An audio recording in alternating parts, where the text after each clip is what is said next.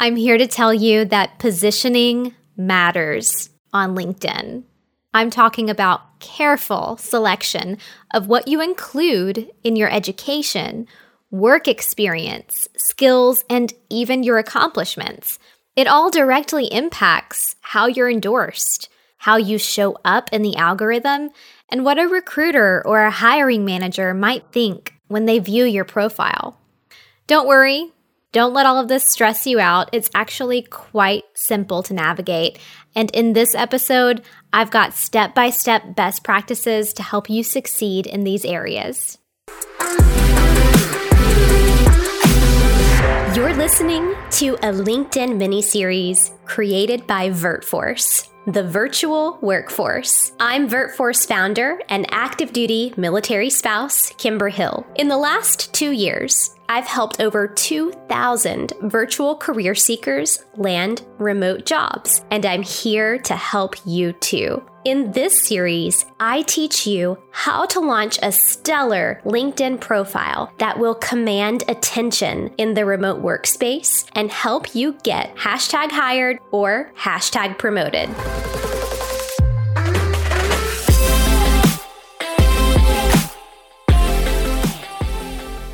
People are going to be visiting your profile.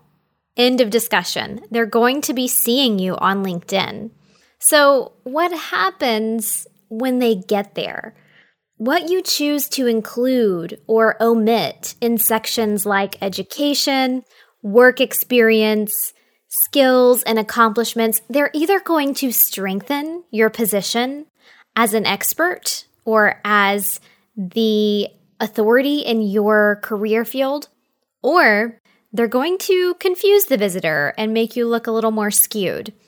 So take the best practices I'm teaching you in this episode and apply them because soon we're actually going to start networking and connecting. And I need you to have your profile ready so you can network and connect effectively. Welcome back to our module launching your stellar LinkedIn profile. In this lesson, we are tackling your experience.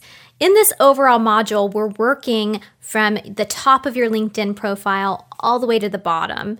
And I'm excited to dive into this one. On screen in front of me, I've got my curriculum. I'm going to be pulling things up on screen for you. We're actually also going to talk about education, licenses, and certifications at the end of this lesson. But first, I want to start with experience. Remember, course subscribers, you have a wealth of resources at your fingertips. I believe the most important thing for you is the library of completed LinkedIn profiles that you can browse when referencing experience and working on your own. If you're listening to freemium, I invite you to follow along on my LinkedIn. You can find me at linkedin.com forward slash in forward slash career gal with a K. And go ahead and follow our Instagram at VirtForce. We're going to post images that link to these episodes. I also invite you to experience the full course, the premium version of this course called Rocket Remote. You can subscribe at bit.ly forward slash VF hyphen RR.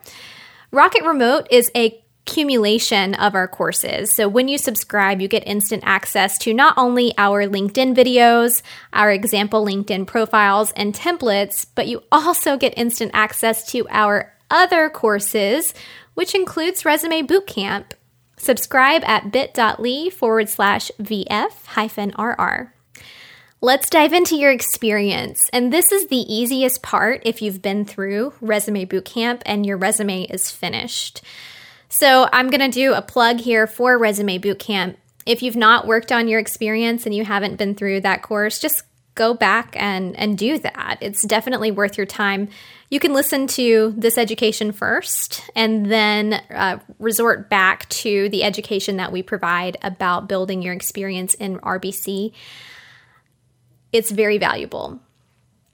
Our goal on LinkedIn, though, is to highlight major accomplishments at previous positions that support your digital elevator pitch. Your headline, your about section, that whole initial impression, all of this sells you. And your experience is here to provide just enough data to support your headline and your about section. Now, I say just enough data because we're not going to be tailoring our LinkedIn every time we apply for a job. So, we want to bring a very high level synopsis of our data to the position. A big mistake that you can make is trying to tailor your LinkedIn every time you're applying for a job. Chances are, if an employer is looking at you seriously, they've evaluated your LinkedIn and they're going to return to it. So if they return to your LinkedIn after you've applied and you've made changes to your LinkedIn profile that tailored yourself to another job or to the job that you applied for, if it's different from what they experienced the first time, they're going to lose trust in you and you're going to be ruled out of the hiring process. I'm not making this scenario up. I have heard of our employment partners at VirtForce who have complained about this, saying we were looking at this candidate, she looked very strong for this position, or he looked very strong for this position. We returned to their LinkedIn profile, and it was completely different than it was when we originally viewed it. So we had to rule them out of the process. LinkedIn in the remote world is becoming an increasingly important tool for hiring managers. They want to see who you are. If they can't see you in person or they can't see you outside of a video chat, they want to see who you are, who you're presenting to the world. So, again, we're looking for high level experience that you feel comfortable leaving there permanently. And you feel comfortable that no matter what you say in these experience areas, you can deliver a compatible resume for it. So, this goes back to the groundwork too. I'm just I'm going to say this the reason why we did that groundwork in module in our module about building the LinkedIn Launchpad is but so that you can know yourself well enough to know the kind of career you're after. I don't want you to be afraid of pigeonholing. All right, so we discussed the concept of pigeonholing, being afraid to be specific, being afraid to be niche because we want to look like we would be a good fit for any position. It's the opposite. We want to be niche, we want to be specific so that we look like we are the perfect person for specific positions. Not an okay fit for anything, but the exact resource needed for something very specific. That's what's going to benefit you. So, for the experience section, let me cover my list of don'ts with you. Number one, do not, not list experience. It is not okay to just have your job title there without something in the description field of your experience. Do not be afraid of pigeonholing. Own the position that you had, own what you did there, wordsmith it in a way so that it applies to the position that you are seeking in the future and it tells the story of how you became who you are. Don't list every single job you've ever had with every company. Number one, it's going to date you. If you're of a certain age and you go all the way back to the 90s with where you worked and who you worked for, you're dated. Okay. And we don't want to do that. We don't want to put you at risk of ageism in the workforce. And also, not every job you've ever had is applicable. So, just like we teach in Resume Bootcamp, you should only include the positions that are data that support the career that you're after. So, great example. If you are seeking a career in HR, don't include roles that don't apply to your HR experience. For example, you would likely not want to list your work as a data entry clerk, right? That doesn't really support HR. And maybe you did that five, ten years ago. It's not something that's relevant. Also, it takes a lot of time to enter your experience on LinkedIn. And I don't want you to get bored or waste your time entering data that's not relevant or supportive of where you're headed where you're going. Don't provide limited information. So, what I mean by that is I'm only going to provide the role that I performed and the company, and I'm going to leave everything else blank. That, in and of itself, is not providing enough information to support your headline and support your about section. And at the same time, don't provide too much information. I'm going to give you guidelines of how much information to provide right now. Dues. I want you to list three to five of your most relevant jobs. If you think you need to exceed five, I'm not going to put my slam my foot down and stop you. But here's a great example.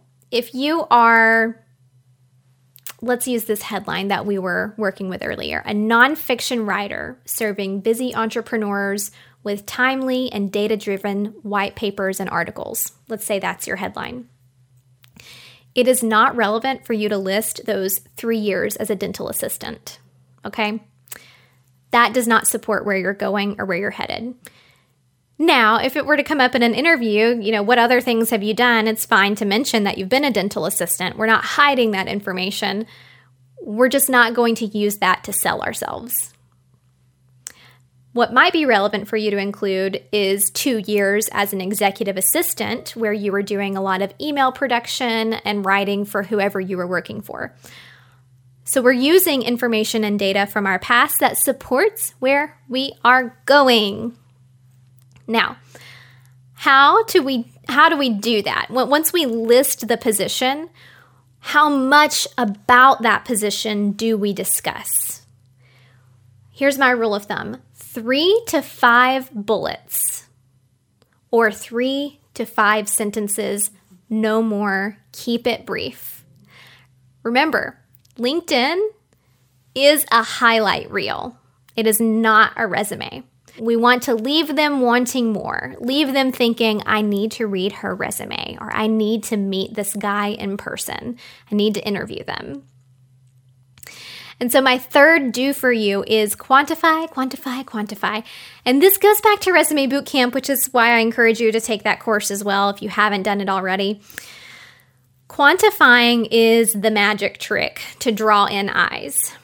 All right. So, when we talked earlier about building the About section, we talked about not making it too long so that it's too verbose for someone to read, not making it too short so that it looks like you didn't put any time into it.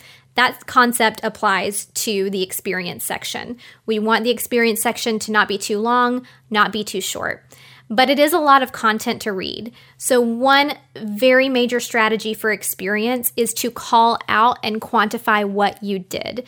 So, using terms like 50% increase of ROI, things that allow you to use numbers and percentage signs and dollar signs putting those in your bullets or putting those in your sentences so that it draws in the eye of the recruiter or the employer who's found their way to your page and they've taken the time to expand your experience and they're really getting to know you.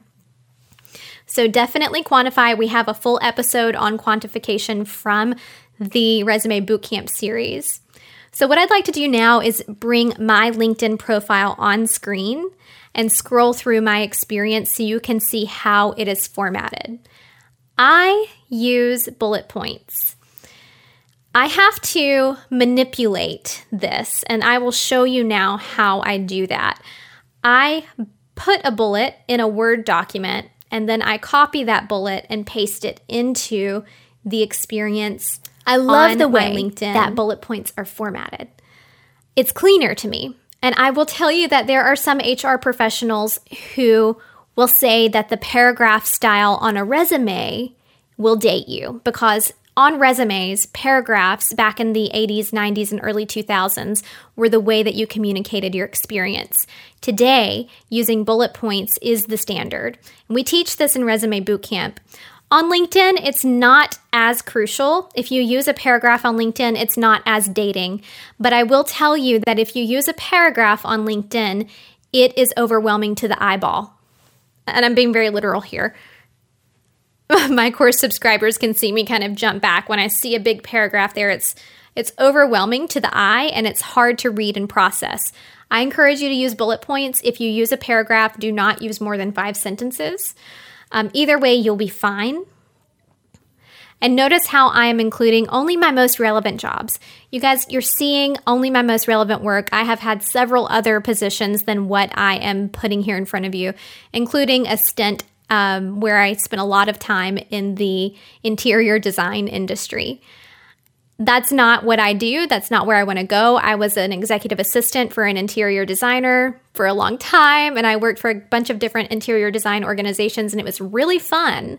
A really great part of my career that I think I took with me later in life because now I know how to decorate my house and I have experience understanding how the business of interior design operates. But it has nothing to do with where I'm going with my life and my career model. So allow that to teach you and allow that to be your example of what you should be including and should not be including. Let's move to the next section education, licenses, and certifications. This is really a no brainer. It is vitally important that you complete it and fill it out, but it is very simple to execute. I'm going to give you my guidelines for this area now. So, my two most important rules are don't skip this and be sure to link to actual institutions. On screen now, I'm going to show you what I'm talking about. It can be very easy to accidentally link to the wrong institution or not link to an institution at all. You can see here if you misspell the institution, a gray box will populate and it won't actually be linking to the college or the university that you attended. Now, if I respell that and do it correctly, it will link to the college. If I click the college, it will take me to that organization. General rules of thumb here only list organizations which you attended. List them whether you graduated or not. It's okay. If you attended that school, you still have an affiliation to it. The reason why this is relevant is, uh, for example, I went to Birmingham Southern College even if I didn't finish my degree there, if I finished it somewhere else, someone else who attended Birmingham Southern College would recognize me as an alum, and there we would have a connection. The more institutions that you can connect to, the better. We'll talk about this in our next module more, but one of the great tactics for connecting with people on LinkedIn is to visit organizations on LinkedIn of which you are an alumnus and or an alumni and connect with other alumni. So, if you are connecting yourself as an alumni to these organizations or to these institutions at which you received certifications or licenses, then other alumni who are trying to connect can help build their network and in turn build your network by connecting with you. So, it's very important that you fill that out. Another thing that I'd like to advise you is don't list your GPA that's going to make you look like a novice. It's going to date you unless it was incredibly impressive or if you graduated in the last two years. So, incredibly impressive means a 4.0, nothing below. A 3.9, I'm sorry, it doesn't count. A 3.8, it doesn't count. Unless you were a 4.0, do not list it. Okay? And unless, and I strongly advise you not to list it at all unless you're a recent graduate or it was a 4.0. Any and all certifications you've completed need to be linked here. Try to link them to their governance body, just like the education component, where we're trying to link to the actual university, we're trying to link to the college. One of the things that really frustrates me about my LinkedIn is I have a certification but the institution from which I received it is not affiliated as a certification provider on LinkedIn. So I have this little ugly gray box on my LinkedIn profile where I can't connect to a governance body of who issued me that certification. That's out of my control. That's up to that governance body to fulfill that need, and they have not done it. So I can't control that. But you can. Just make sure you link to the right organization. With your experience, education, licenses, and certifications complete, you have accomplished a major milestone, and we're getting very close to the end of this module. You should feel like you have made a lot of progress because we're covering a ton of ground. All right, we're moving forward in finishing your profile so that you can attract the right opportunities that work for you. In the next lesson, we're covering endorsements and accomplishments, and that will be the end of this module. let's go ahead and move into endorsements and accomplishments now. You're listening to the freemium version of Rocket Remote. For the full course experience, subscribe at bit.ly forward slash VF hyphen RR. All right, students, let's get started on endorsements and accomplishments. This is a very strategy heavy portion of your LinkedIn profile. There are some very specific intentions that we are putting behind our endorsements. So, first, what are they? Endorsements are opportunities for you to reinforce your claims about yourself and using your peers and colleagues to do that. We're not really going to talk about the interact interactive component of endorsements in this module. That comes in our next module, Trekking LinkedIn. So, what we're going to talk about now is standing up the keywords and skills that are going to support your endorsements. So, your endorsements should be what you are stellar at, and you get to handpick these. When we move into the next module, you'll also learn about how to get your friends and colleagues to support your endorsements by asking for their help. Okay, so here are our endorsement goals. Number one, we want to pull in three to five skills for each category. So if you looked at look at LinkedIn, you will see that they have categorized skills and endorsements. The three to five skills that we want to highlight should belong in these areas industry knowledge, tools and technologies, and interpersonal skills. So, when we talk about languages and other skills, those do not apply. I'm not looking for you to add three to five skills to languages and other skills. List every language in which you are fluent. Other skills, I'm I want you to kind of stay away from that and make sure that you have beefed up industry knowledge, tools and technologies, and interpersonal skills first before you move into other skills.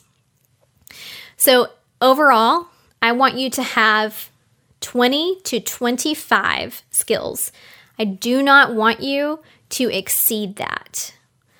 I need you to be very intentional with your choices. Why?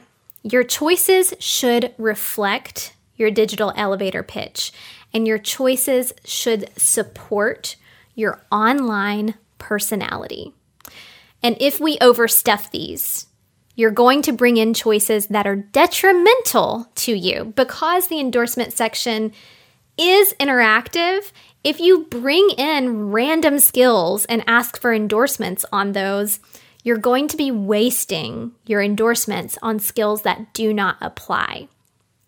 Too many skills or too many keywords leaves the people who are endorsing you thinking, oh, this person has 50 skills. I don't know what to endorse them for. Hmm, customer service seems like a good one. Let's go with that. Everybody's good at customer service. And I'm speaking from a hypothetical scenario. Fluff.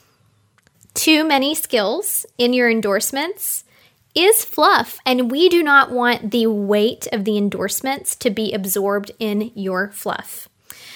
So, let me explain a little bit further. And again, we're going to go into detail in this on the next module. But the component of endorsements that is interactive is that your colleagues and peers can come through and click a little plus sign next to your skills saying, I vouch for her or I vouch for him. I know that they can perform this skill, and this is what I'm going to endorse them for. So if you've stuffed some fluff in here that doesn't really represent you, you do not want someone who's endorsing you to endorse your fluff. When someone visits your profile to endorse you, they're prompted to endorse for three to five things. Most of the time, they just click one or two skills to endorse, and they're just going to click the top two that everybody else has been clicking. I'm going to give you a great example in just a moment. On screen now, you can see an older version of my LinkedIn profile. This includes customer service, Final Cut Pro, and sales. These are skills that represented my early career. They are not skills that I am bringing with me to my next stop on the career train. You see, I'm not looking for a customer service role. I'm not looking to work with Final Cut Pro anymore. That's almost a completely obsolete piece of technology, piece of software in my industry. And hey, I'm also not looking for a sales job. I don't want to do that. So, why would I want these populating as keywords for me? The answer is I do not. But the great thing about the endorsements section is anything that I include here as a keyword for myself is going to represent me as a keyword, represent me as my skills, and also allow my peers to endorse me for that skill. So you can begin to see how important the endorsement section is. And you can begin to see why we want to be very specific and very refined. I don't want you having 50 to 100 skills here.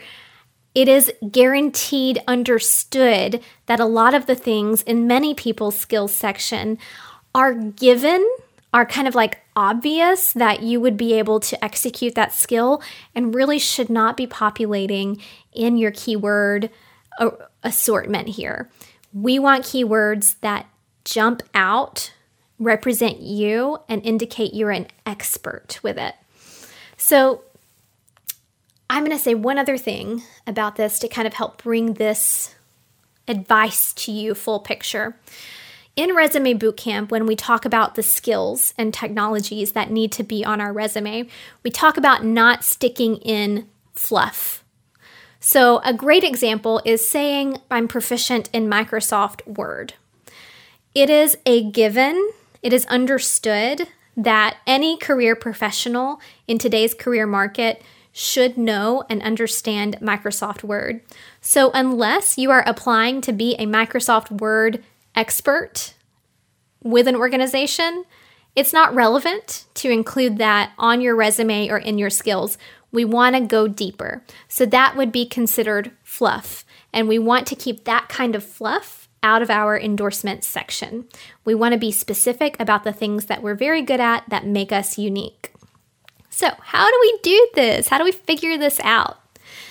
It's a lot to think about. Oh, I, I need three to five keywords that represent me in these areas. This is where our editable LinkedIn worksheet comes in. So I want you to go back to that worksheet and flip to the page where we had you write down all of your keywords. I want you to look at the section of what you're good at too. This between the keywords and what you're good at, we're trying to find a happy medium.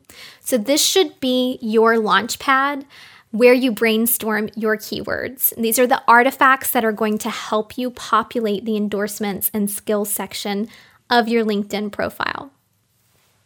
Some guidance. Number one, and this is my favorite piece of advice to give on this topic do not include anything that you do not want to be doing, honey. And we talk about this in Resume Bootcamp too. But the point is, I have omitted customer service from my endorsement section because I do not intend to work in customer service again. So, nothing here should be, even if you're an expert, even if you are the end all be all, where it starts and where it stops on that particular skill. For example, maybe you can write in Russian and speak Russian, but you hate it. You hate doing it at work. Uh, maybe that's something that you've done previously and you're just like, I'm so burnt out on this. I can't imagine doing it anymore. Do not include it, okay? Because employers are coming to your endorsement section and your skills section to understand what you're good at and what they can hire you to do for them. And if it's there, they're going to consider you for whatever role they have that involves that. Okay. Uh, and another good example is data entry. If you have been doing data entry for 10 years, you hate it, you, you just think if I have to do it another day, I am going to throw up. Do not include it, even if you've been doing it. Another one, cold calling. Don't list cold calling if you don't want to be cold calling. What I want you to list is what you are looking for. even if it's a skill that you are still mastering. So maybe you want to be a voiceover artist, but you don't have a lot of it voiceover experience. You still need to list voiceover artist or voiceover uh, work as your skill. Okay, because you have to attract jobs that are seeking that in order for you to gain experience and move forward. So, I need you to list what you're passionate about, what you want to be doing. Okay, that wraps up what we're going to be talking about for endorse- endorsements in this module. I want you to go work on those, get your three to five. If you have a LinkedIn profile already, chances are what you're actually going to be doing is thinning out and deleting. And that can feel it can feel like you're working in the wrong direction. I'm just going to say it like that. It can feel like you're I've I've had this endorsement here. I've had this skill here for so long. I have 50 people who have endorsed me for it. Deleting it feels counterintuitive. Trust me on this. That skill if you've got 50 people who've, endo- who've endorsed you for it, it is absorbing the impact of your endorsements. The more endorsements you have per skill determines where you show up in the search algorithm on LinkedIn for that skill. So you are continually populating for that skill. And people and LinkedIn's algorithm is also continually suggesting to other LinkedIn users that they should endorse you for that skill. So it is working against you to have things there that don't align with where you're going. So delete it, get rid of it. and if you're starting from scratch, you're probably in a better position because you're not kind of facing that internal dilemma of, I feel like I'm losing progress. Trust me, it will be worth it. Let's move into accomplishments. This is a really fun, creative, flexible space to absorb anything that you want to include, but it just didn't fit in your experience. It just didn't fit in your summary, or it just didn't fit in your headline. There are some cautions I'm going to give you about this. Let's start with what is accomplishments. It's this really nice, flexible space on LinkedIn where you can include coursework you've completed, organizations you've volunteered for, publications that you've been that that you wrote that were published or that you've been highlighted in. And many other things honors awards organizations you're affiliated with. I want to caution you not to let this go overboard because you run the risk of making yourself look like a perpetual volunteer a novice or you also run the risk of dating yourself in this area. So I need you to be very careful and list your most meaningful accomplishments. If you have volunteered with uh, you know 50 different organizations, don't come through here and list every single organization you have volunteered for. Try to make this very high level. Try not to include a lot of dates. So, for example, if, if you've volunteered with American Red Cross in 1991, don't include the date. Or maybe not include that at all, unless maybe you've been volunteering with them since 1991. That's a little bit more impressive. But this dates you, right? If someone's scrolling through your profile, it makes you at risk for ageism in the workplace. Um, if they can see how long you've been involved, they can kind of gauge how old you are, and that may not be great for you. So consider that. And uh, elaborating just a little bit on being a perpetual volunteer, for a lot of us who are new to remote work, and we've struggled with maintaining our career from duty station to duty station. We get to a new duty station, and the first thing we do is volunteer. Before you know it, we've been there for three years and we never got a job. We just continued to volunteer and find things to pass our time on a resume and on LinkedIn, if that's been your pattern, it can make you look like a perpetual volunteer and not a professional. So, if that's your storyline, do not use this accomplishments area to tell that storyline. Instead, it might be relevant for you to include how many years of experience you have with a particular organization uh, and not indicate how many different organizations you've volunteered for. Again, what we're looking for in the accomplishment section is the most meaningful things that have happened to you and use it as a highlight reel. If you take a look at mine, I've listed some awards that have been important to me that I would like for my peers and colleagues to know about. And I've also used it to indicate organizations that I've recently volunteered for that made a difference in my life, where I was also able to make a difference in the lives of others around me. But I cap it there. I've been involved with a lot of other organizations and have had a lot other volunteer opportunities that I'm not including here. Ladies and gentlemen, congratulations. You have just completed launching your stellar LinkedIn profile. I'm so proud of you for making it this far. We started at the top of that profile, your cover photo, your profile image, and we worked our way all the way down to your endorsements and accomplishments. Now, we did skip a couple of areas on the profile, but those are going to be addressed in the next module called Trekking LinkedIn. There, we're going to cover recommendations, we're going to cover how to use the featured option. We're going to talk about networking, sending connections, and sending messages, really harnessing LinkedIn to land our next virtual career. All right, when you're ready, go ahead and move into Trekking LinkedIn.